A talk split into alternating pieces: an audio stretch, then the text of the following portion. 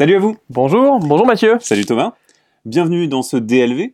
Et aujourd'hui, euh, bah, avec toi, on va parler de trois jeux. Tout à fait. On va parler de Meeple Hope, Mhm, qui est un, un jeu de taille euh, familiale. C'est ça, On va parler de Gods Love Dinosaurs, qui est un peu plus gros, qui est un peu plus gros. Et on va parler de Twisted Fables. qui est encore plus gros. Exactement. Et on va se castagner parce qu'on n'est pas très d'accord sur aucun des jeux. Et je crois que c'est assez vrai. Allez, on passe tout de suite au premier jeu. Meeple Hope, c'est un jeu de positionnement, mais aussi de programmation. On va programmer des cartes pour essayer de s'enfuir dans une fusée. Alors dans ce jeu, on va tous avoir des meeples à notre couleur, on peut même être le président et en avoir un seul, et on va voir des cartes, six cartes qui sont identiques, et on va en programmer trois, les dépiler à la manière de Colt Express, et on va les faire donc tour à tour. Et ce qui est rigolo, c'est qu'on va les programmer et il va falloir se souvenir de ce que les autres joueurs ont fait, et que on va pouvoir déplacer des meeples dans la ligne, on va pouvoir changer un petit peu aussi les actions qu'on fait en fonction de la situation.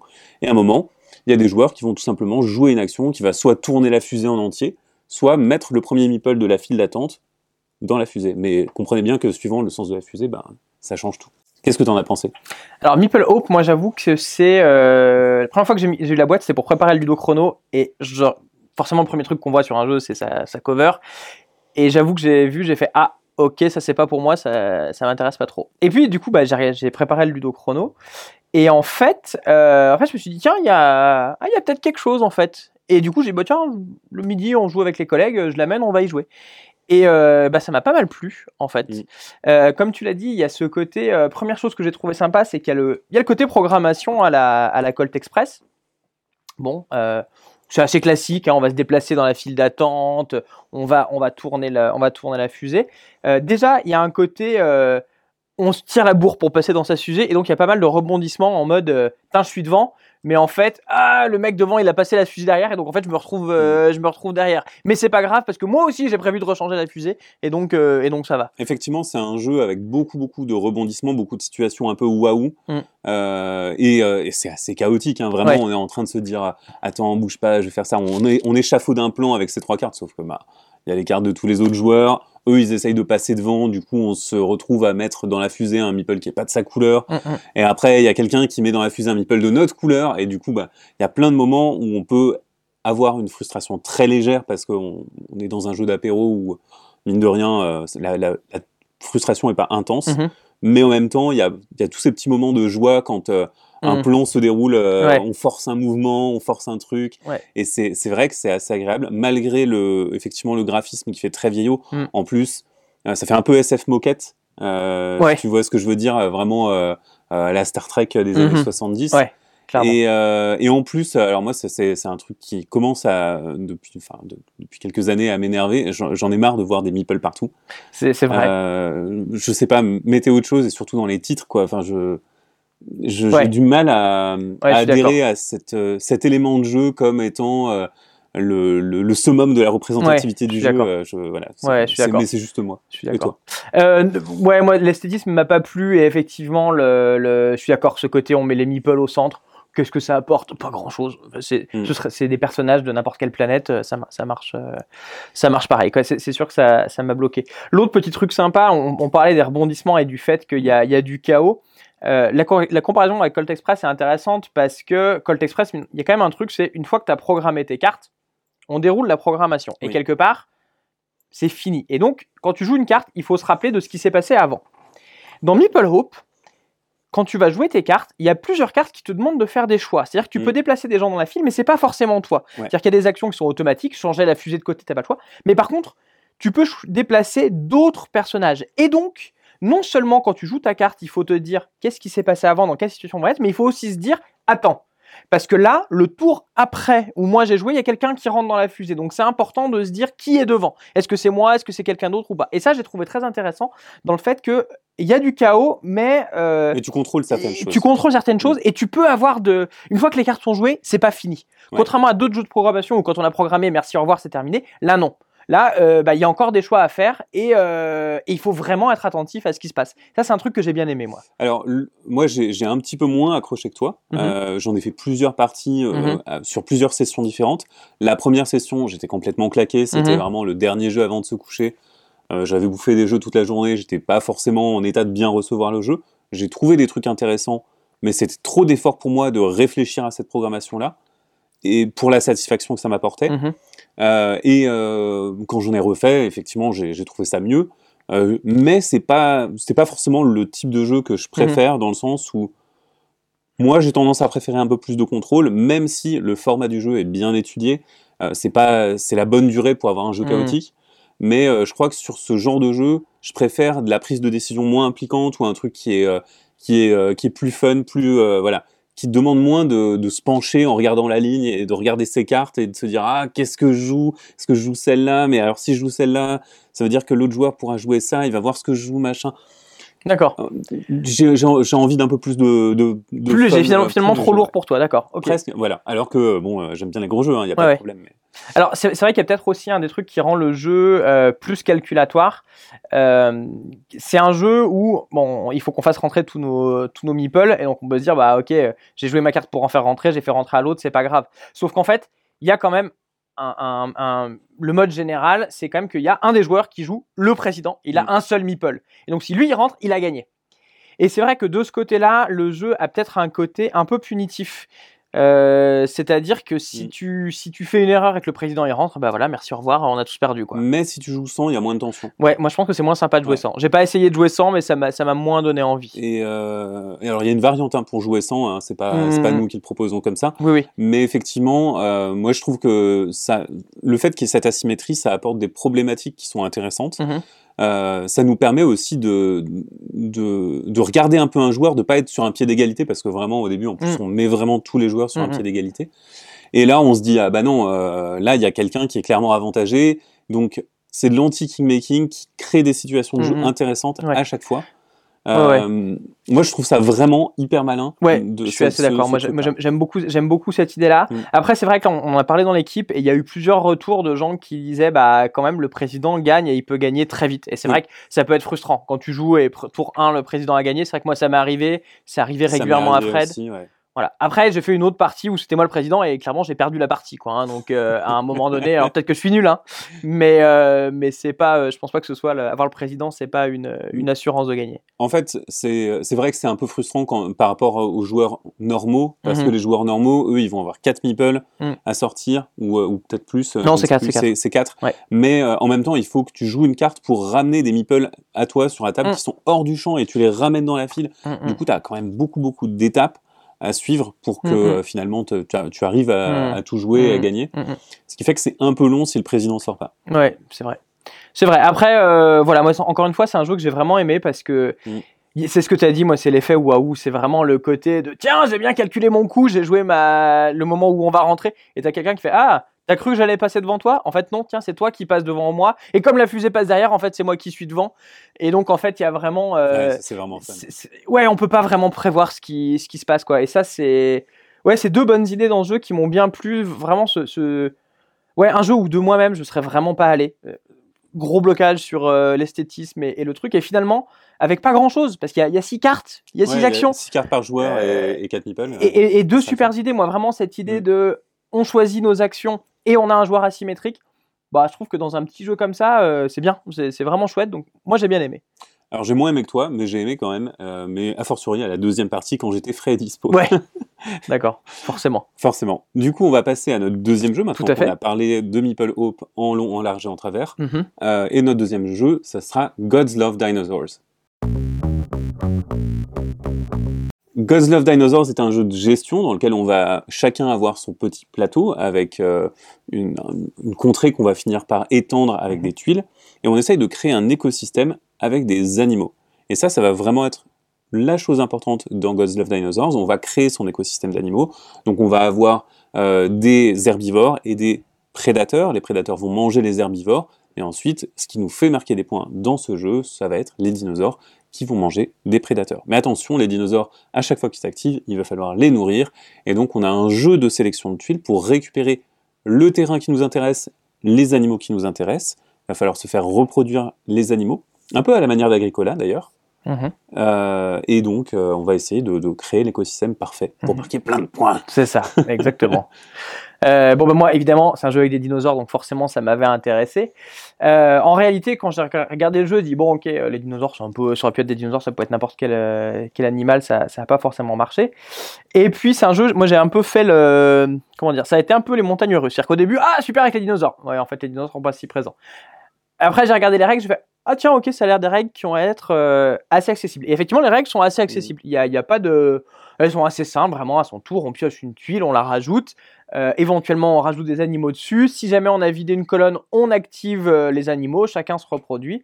Et puis voilà. Donc au début sur les, sur les règles, je me suis dit ah bah c'est sympa, c'est un petit jeu, un petit jeu familial, superbement édité. Alors autant on a dit avant Meeple Hope, je suis passé à côté. Autant God's, Life- God's Love Dinosaur, il est super édité. Enfin les tous les, les petits animaux, leurs petits meeples qui sont vraiment chouettes. Je trouve les illustrations vraiment très sympas. Euh, donc voilà, donc les règles sont simples.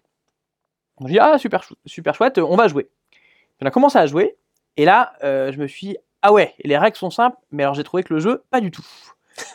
en fait. En fait, c'est vrai que la prise de décision que tu fais avec cet Mm. ensemble de règles très simples, elle va être très profonde parce que quand tu choisis une tuile, tu sais que tu peux restreindre les choix Mm. adverses pour les tours futurs.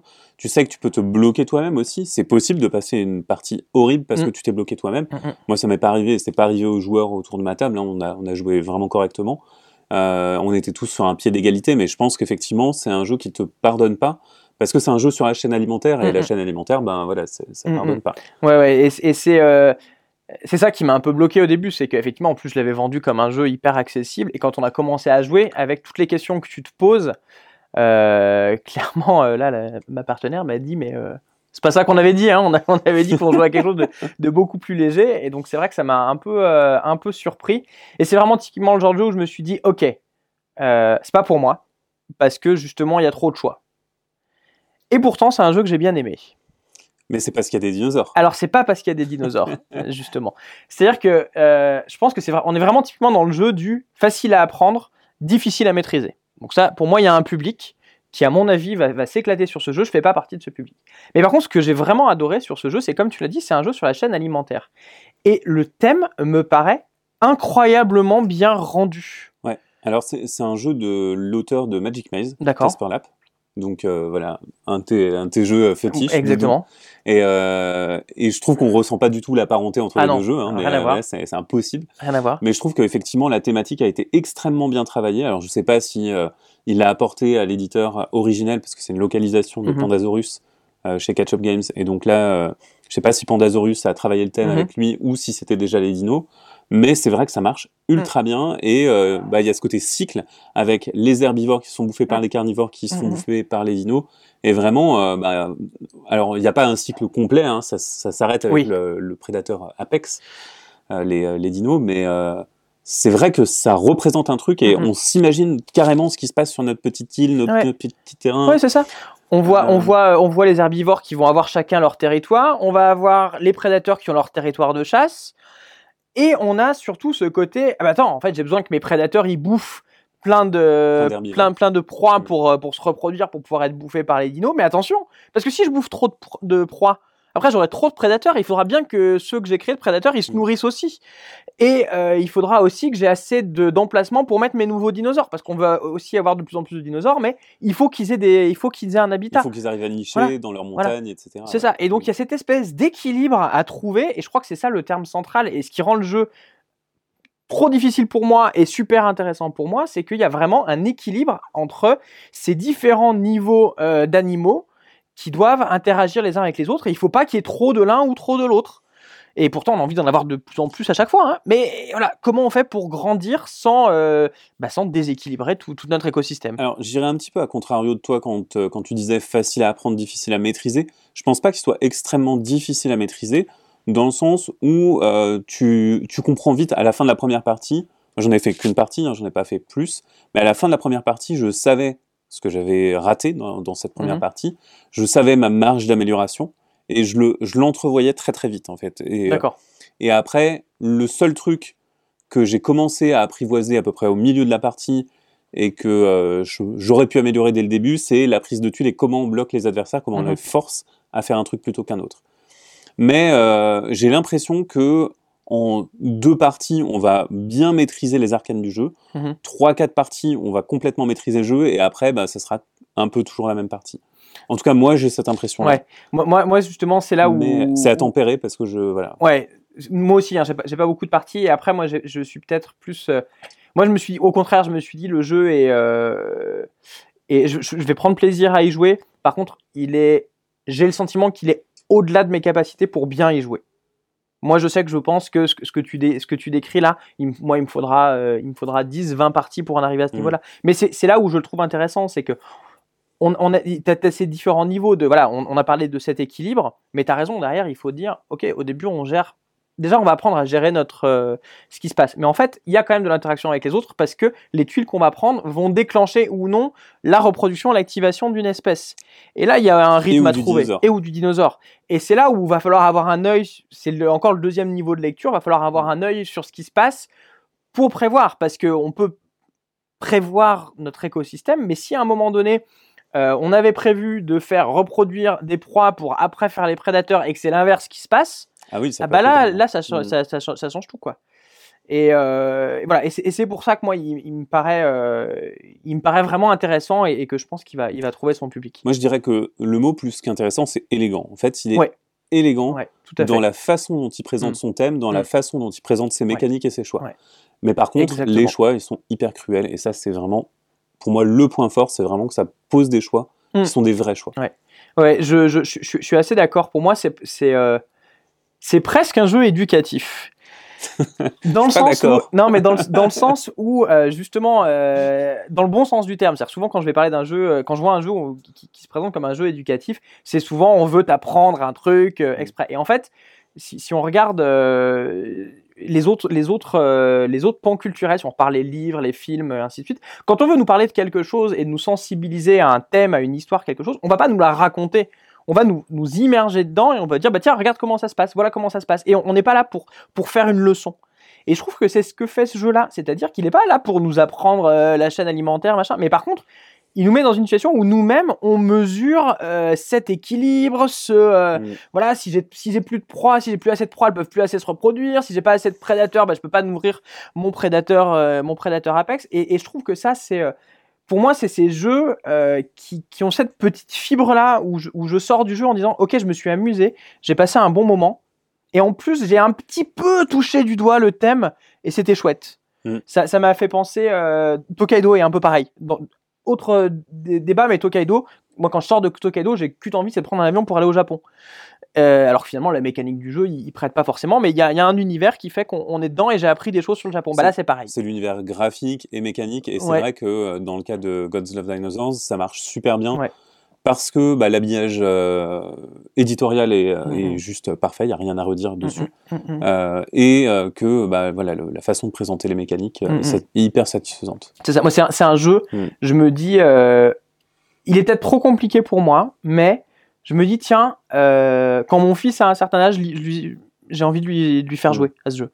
Justement parce qu'il a cette élégance et il a ce. Tiens, on touche du doigt un petit peu ce, ce côté euh, qui, qui est, qui- encore une fois, sur l'équilibre qui est quand même un peu central aujourd'hui. On peut en parler de l'équilibre écologique. C'est quand même, euh, c'est quand même pas complètement neutre. Euh, et voilà, moi, c'est ça qui, qui m'a plu, donc c'est pour ça que je, je le recommande fortement. Ça marche. Bah, moi aussi, je le recommande. Tout Ouais. va bien. Bah finalement, on est un peu d'accord. On est un peu d'accord. Finalement, euh, sur le troisième, en plus, je crois qu'on n'est pas si pas d'accord. Ouais, on va faire. Et ben, on va vous parler du troisième jeu d'ailleurs, euh, tout de suite, qui s'appelle Twisted Fables. Alors, c'est toi qui vas nous présenter Twisted Fables. C'est ça, alors Twisted Fables. Alors pour la suite, je suis désolé, moi j'ai pas ton accent anglais, je vais dire probablement Twisted Fable. Je m'en excuse pour tous nos anglophones. Euh, donc Twi- Twisted Fables, c'est donc un jeu d'affrontement qui va se passer dans un univers où on va avoir des versions twistées, des versions tordues des personnages féminins des contes de fées. Alors des contes de fées au sens un peu large. C'est-à-dire qu'on va retrouver euh, Mulan, vraiment un personnage de conte de fées, ou euh, même Scheherazade. Voilà, on est la petite fille aux allumettes. Bon, des personnages fictifs féminins et qui sont tous un peu, euh, voilà, comme on l'a dit, tordus. C'est-à-dire que par exemple Blanche-Neige, c'est pas une jolie princesse. En fait, c'est une sorcière maléfique euh, qui a Zombie. été euh, zombie, qui a été tuée, qui est revenue à la vie. Le petit chaperon rouge, c'est un soldat cyber cybernétique. Euh, Mulan, c'est un soldat de l'espace. Enfin voilà, on a euh, tout un tas de versions euh, tordues de ces personnages que j'ai trouvé assez intéressantes. Et donc ça va être un jeu d'affrontement, alors soit un contre un, soit deux contre deux, qui va être à base de deck building. C'est-à-dire que bon, on va avoir son deck on- dont on va servir pour faire les attaques. Et là, l'intérêt du jeu, c'est la façon dont on va construire ce deck. C'est-à-dire que le deck va être constitué à la fois de cartes de base, donc on aura du déplacement, de la défense et de l'attaque sur des choses assez faciles, mais surtout, chaque personnage aura accès à, des cartes skills, des cartes compétences, qu'il va falloir combiner avec des cartes de base pour pouvoir les activer, et euh, qui vont du coup euh, donner une identité propre à chaque personnage. C'est-à-dire qu'on pourra toujours acheter des cartes de base, mais on pourra toujours acheter aussi des cartes qui nous sont propres. Il n'y a que nous qui pourrons avoir ces cartes-là, ce qui fait que chaque personnage va être très asymétrique. On a deux, trois mécaniques euh, supplémentaires, c'est-à-dire qu'on va avoir également quand on achète des cartes, on va pouvoir débloquer des twists, c'est-à-dire c'est des espèces de pouvoirs permanents. Et quand on a pris un certain nombre de dégâts, on va aussi avoir une carte qui est une carte épique. Euh, qu'il va falloir choisir parmi trois. Donc à chaque partie, il faudra en choisir euh, une parmi trois, euh, et qui va nous donner un gros bonus pour faire un petit peu un, catch-up, euh, un catch-up sur euh, sur le jeu. Alors moi j'ai pas mal joué. Toi t'as fait une partie, Ouais. on a fait une partie tous les deux, voilà hier. Qu'est-ce que t'en as pensé? Alors déjà, quand, quand on m'a parlé du jeu, on m'a dit, tu vas voir, c'est un jeu qui ressemble un peu à Exceed, avec, euh, avec des, des pimbos des contes de fées. On m'a- On Mhm. m'a dit ça comme ça. Ouais. Et, euh, du coup, j'ai dit, ok. Et euh, en même temps, j'ai regardé le nom de l'éditeur et j'ai pris un peu peur. C'est Dimension, c'est Mhm. l'éditeur qui a de Deep Madness notamment. Et Deep Madness, euh, j'ai des soucis avec euh, la façon dont c'est édité au niveau des règles, de la présentation Mhm. des trucs. C'est un jeu qui est hyper dense, hyper intéressant, mais hyper exigeant et vraiment, il te repousse à l'accès. Mhm. On dirait que le jeu se refuse à toi. D'accord. Et là, c'était pas le cas. C'était Mhm. très simple, Mhm. euh, très streamliné, très euh, épuré plutôt. Et euh, ça se jouait un petit peu facilement, malgré le niveau d'exigence du jeu. On en reparlera un petit peu après. Je pense qu'il y a un point à aborder, c'est le point graphique. Ouais. Parce que vraiment, les illustrations sont très bien réalisées. Oui. Ce qu'elles dépeignent Ouais. Est assez problématique. Ouais, c'est ouais, ça. Alors, c'est, enfin, c'est problématique. Ouais, vraiment, quand on fait, je trouve que quand on fait un jeu où on fait le choix fort de mettre que des personnages féminins, euh, quelque part, entre guillemets, pour moi, il y a deux opposés. Il y a le côté, euh, on va faire ça à la One Deck Dungeon, où Ouais, on fait que des personnages, euh, voilà, qui sont tous pas du tout sexualisés, qui sont tous différents, qui sont tous Mm. intéressants. Et on a l'autre extrémité du spectre, qui est euh, Barbarossa, où là, clairement, euh, on a fait des personnages féminins, mais juste pour que les joueurs masculins se fassent plaisir à regarder les illustrations.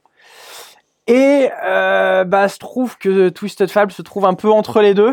Ah, elle est quand même assez pro- enfin, mais plus il proche pense, de Barbarossa. Mais ouais, que- il pense un peu trop de côté En Barbarossa. fait, ouais. euh, c'est vrai que ces versions des, des contes de fées adultes, elles sont soumises à, on va dire, à la pin-up en fait. C'est vraiment Mm. des pin-up plus que Ouais. des. euh, Alors quand on voit son paquet de cartes, on se dit bon en fait ça va. Moi mes, mes cartes, j'ai joué euh, la petite fille aux allumettes. Euh, bah, j'avais une petite fille aux allumettes avec un crâne de démon ou qui, euh, Mhm. qui tendait une allumette. Tout se passait bien. Par contre, je regardais cer- certaines illustrations de mes twists, euh, de mon personnage. Là, c'était quand même beaucoup plus évocateur, des postures beaucoup plus lascives, ou alors des trucs euh, complètement questionnables. euh, Ah ouais, ouais. La, le Euh, qui fait aux allumettes, pour moi, c'est elle où il y a l'illustration, la, la pire ouais, du jeu. Elle montre ses fesses avec une queue de démon qui sort de, de son derrière. Bon, Ouais, vous pouvez aller voir, on a fait, on a fait un article sur le jeu sur le site, euh, le Just Play, d'aller voir, il y, a, il y a deux, trois illustrations. Et ouais, c'est. Et c'est dommage parce que je trouve qu'ils ont fait quelque chose d'hyper intéressant sur ces personnages. Euh, C'est-à-dire, comme on l'a dit, Blanche-Neige, c'est un, c'est un zombie.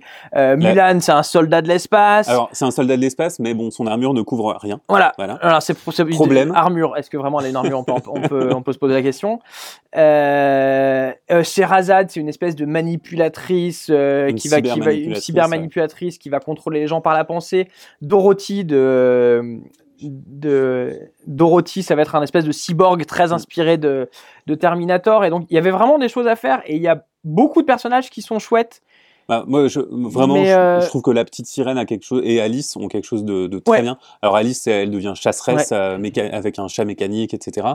Euh, et pour le coup, elle n'est pas du tout sexualisée. Mm, mm. Et la petite sirène, au contraire, c'est celle qui va être la plus sexualisée. Sur certaines illustrations. Sur certaines illustrations, parce que bah, même un peu sur toutes quand même, elle est assez dénudée, elle est, Euh, elle est, ouais, mais elle euh, est monstrueuse sur elle- beaucoup d'entre elles. Elle a- mais justement, en fait, c'est ça qui la rend intéressante et c'est justifié dans le sens que effectivement, euh, dans euh, dans le mythe de la sirène, il y a ce côté séducteur. Oui, qui est là, qui est là pour séduire les marins. Donc, Et clairement, ouais. elle, en plus, elle a, elle a des formes qui sont pas des, une taille mannequin. ouais, c'est voilà. ça, ça change un peu. Et, et elle a cet aspect monstrueux que tu retrouves vraiment tout au long et qui, qui évolue, Mm, qui est assez dérangeant à voir. Et en fait, je trouve ça intéressant qu'on Ouais. voit ce truc qui, qui fait presque penser à du gigeur, euh, pas, pas hyper, Ouais, euh, un petit peu. Je suis d'accord, un petit peu. pas hyper poussé, mais Ouais, voilà, c'est c'est plus agréable à voir que juste euh, une Lolita avec euh, un katana et, et un décolleté pigeonnant et pas d'armure euh, à la jupe. Mulan, quoi. Mulan. Bref, si on résume, je trouve ça un peu dommage. Il y avait un, il y a des bonnes idées qui ont été, pff, ouais, c'est dommage d'avoir fait euh, pas mal d'illustrations qui sont un peu décevantes et qui vont pouvoir repousser un public, alors Mm. qu'il y avait, il y avait vraiment de faire quelque chose, moyen de faire quelque chose de, plus intéressant au niveau des illustrations. Bon, maintenant venons un petit peu au jeu et à la mécanique. Oui. Alors, qu'est-ce que t'en as pensé, toi? Eh ben écoute, euh, j'ai trouvé ça euh, délectable. D'accord. En fait, c'est un, jeu d'affrontement, un contre un ou deux contre deux. Là, on a joué en deux contre deux hier. Euh, et euh, c'est un jeu vraiment à la Exit, Battlecon, où avec, on a une ligne avec nos combattants, ou Street- même Street Fighter un petit Mhm. peu, euh, même si c'est en plus 2D. c'est en- en- ouais, 3D. enfin, il y a, il y a- il y a- oui, oui. Euh, mais là, on a vraiment une ligne, on se déplace sur cette ligne, on va avoir des attaques qui ont une portée, et il y a tout un jeu à la fois de développer son propre jeu, Mhm. parce que les cartes qu'on va jouer vont nous permettre, euh, si, on les, euh, si on les utilise correctement, d'acheter de nouvelles cartes, et on a le choix entre acheter des, euh, comme tu disais, des cartes de compétences ou alors ces, ces cartes de technique. Mhm. Et donc, il va falloir équilibrer les deux, mais en même temps, on va pas forcément avoir le temps de tout acheter. Il faut Mhm. équilibrer son paquet, il faut savoir quoi prioriser, et en même temps, il faut jouer avec la synergie de son personnage propre. Mm, mm.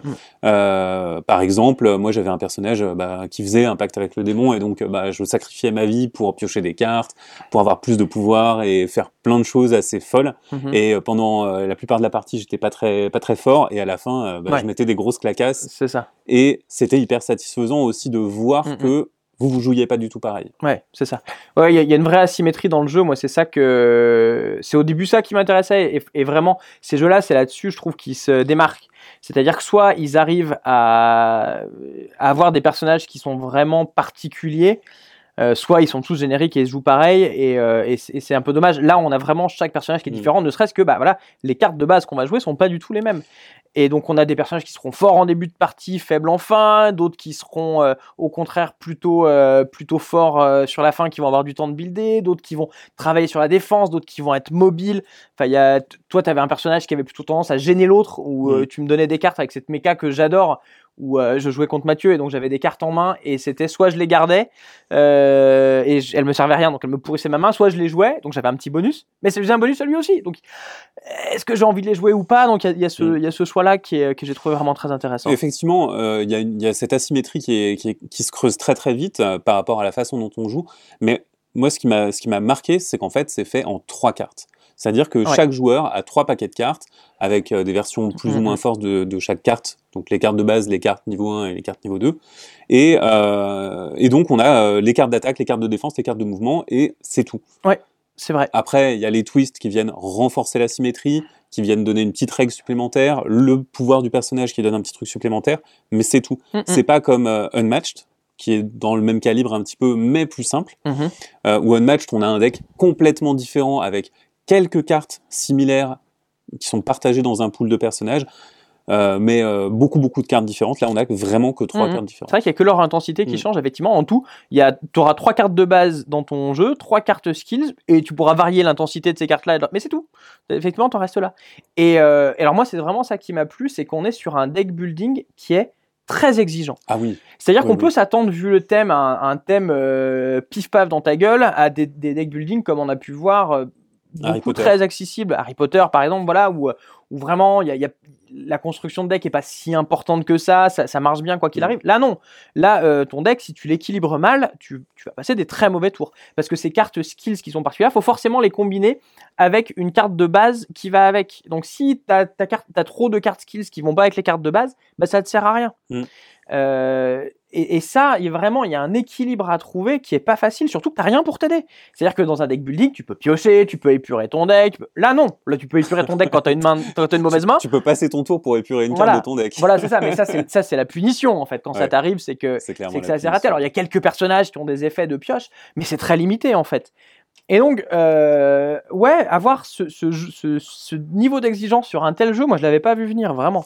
Oui, et, euh, et encore une fois, c'était pas si compliqué à expliquer, c'est pas compliqué Non. à mettre en place. Non, les règles sont très simples, Euh, effectivement. alors après, ni toi ni moi n'avons joué au mode relique, qui Oui. est un mode qui est recommandé par l'éditeur. Tout à fait. Il l'a recommandé sur un thread BGG et même pas dans son livre de règles. c'est un peu dommage. Euh, c'est une variante qui est, qui est introduite par le livre Mhm. de règles avec des reliques que tu vas placer sur la piste C'est ça. et que tu vas collecter pour euh, gagner des bonus. En fait, c'est que tu vas pouvoir, quand tu te retrouves sur une case où il y a une relique, enfin, il y, a des- il y a des reliques sur toutes les cases d'ailleurs, euh, quand tu es sur la case où il y a une relique, tu vas pouvoir défausser une de tes cartes basiques de ta main pour faire le pouvoir de la relique. Mhm. Alors, il y a plein de pouvoirs différents, je crois que j'ai regardé, il y a. Il y en a un par perso. Ouais, il doit y en avoir, ouais, il y en y avoir une dizaine de reliques et qui du coup bah, va- varie pas mal, euh, pas mal le jeu.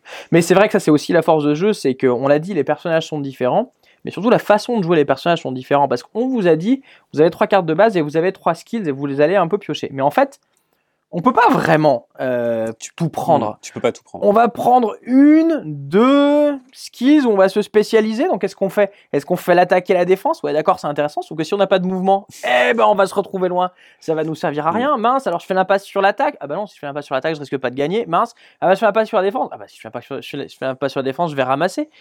Et, euh, et c'est ça que j'ai trouvé chouette. euh, c'est que là, moi, j'ai joué, j'ai joué 8 personnages sur les 10. Et globalement, à part un ou deux, euh, j'ai tous envie de les rejouer pour les jouer Mm. différemment. Ouais. Et ça, c'est chouette. Oui, oui, moi, sur ma partie, je me suis rendu compte qu'il y avait plusieurs façons de, de Mhm. jouer mon personnage. Et euh, ça me donnait envie de, de remettre le couvert. Clairement, Mhm. euh, s'il n'avait pas été euh, 23h40, euh, Ah ouais, moi j'allais proposer une suivante, c'est sûr, ouais, Ouais. ouais, clairement. Euh, clairement, parce que non seulement on va choisir les paquets sur lesquels on va piocher, mais quelque part on va aussi choisir la profondeur des paquets. C'est-à-dire que plus on va profond dans un, ca- dans un paquet de cartes, euh, de cartes skills, plus on va débloquer des twists qui, Ouais. sont, euh, qui sont forts.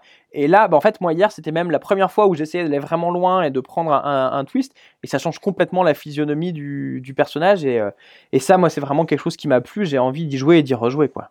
carrément, c'est vrai que euh, on parle souvent de, de rejouabilité. Et, euh, et là, là tu as envie d'y revenir.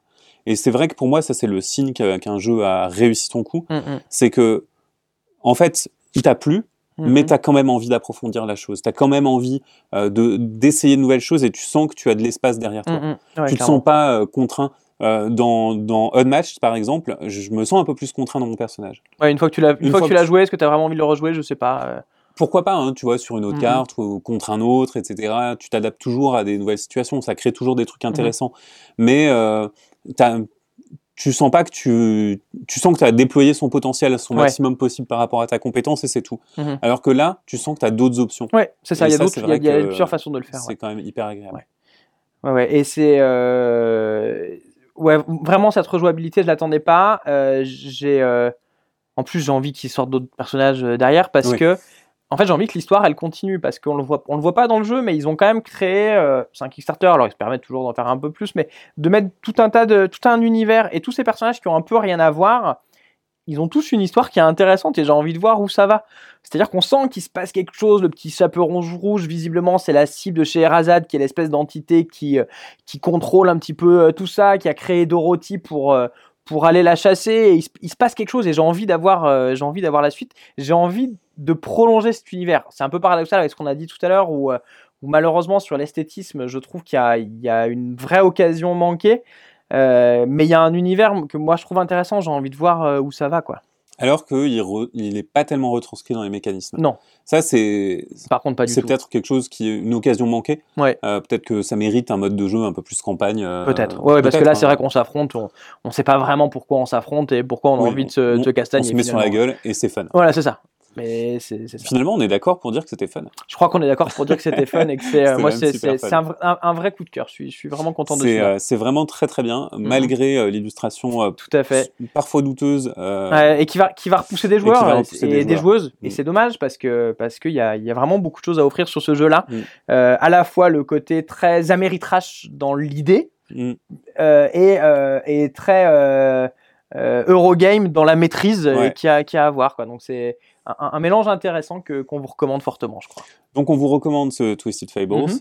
On va s'arrêter là sur cette critique dithyrambique de Twisted Fables. On espère que vous avez beaucoup apprécié ce qu'on a dit ou simplement un peu apprécié. N'hésitez pas à nous le dire en commentaire, nous dire si vous êtes d'accord, pas d'accord, réagir. N'hésitez pas à mettre un pouce bleu sur la vidéo, ça nous aide toujours, ou à la partager, c'est encore mieux. À vous abonner, à aller voir le site pour d'autres actus, d'autres critiques sur le monde du jeu de société, et peut-être nous soutenir sur Utip. Maintenant, à bientôt sur ludovox.fr. Ciao Ciao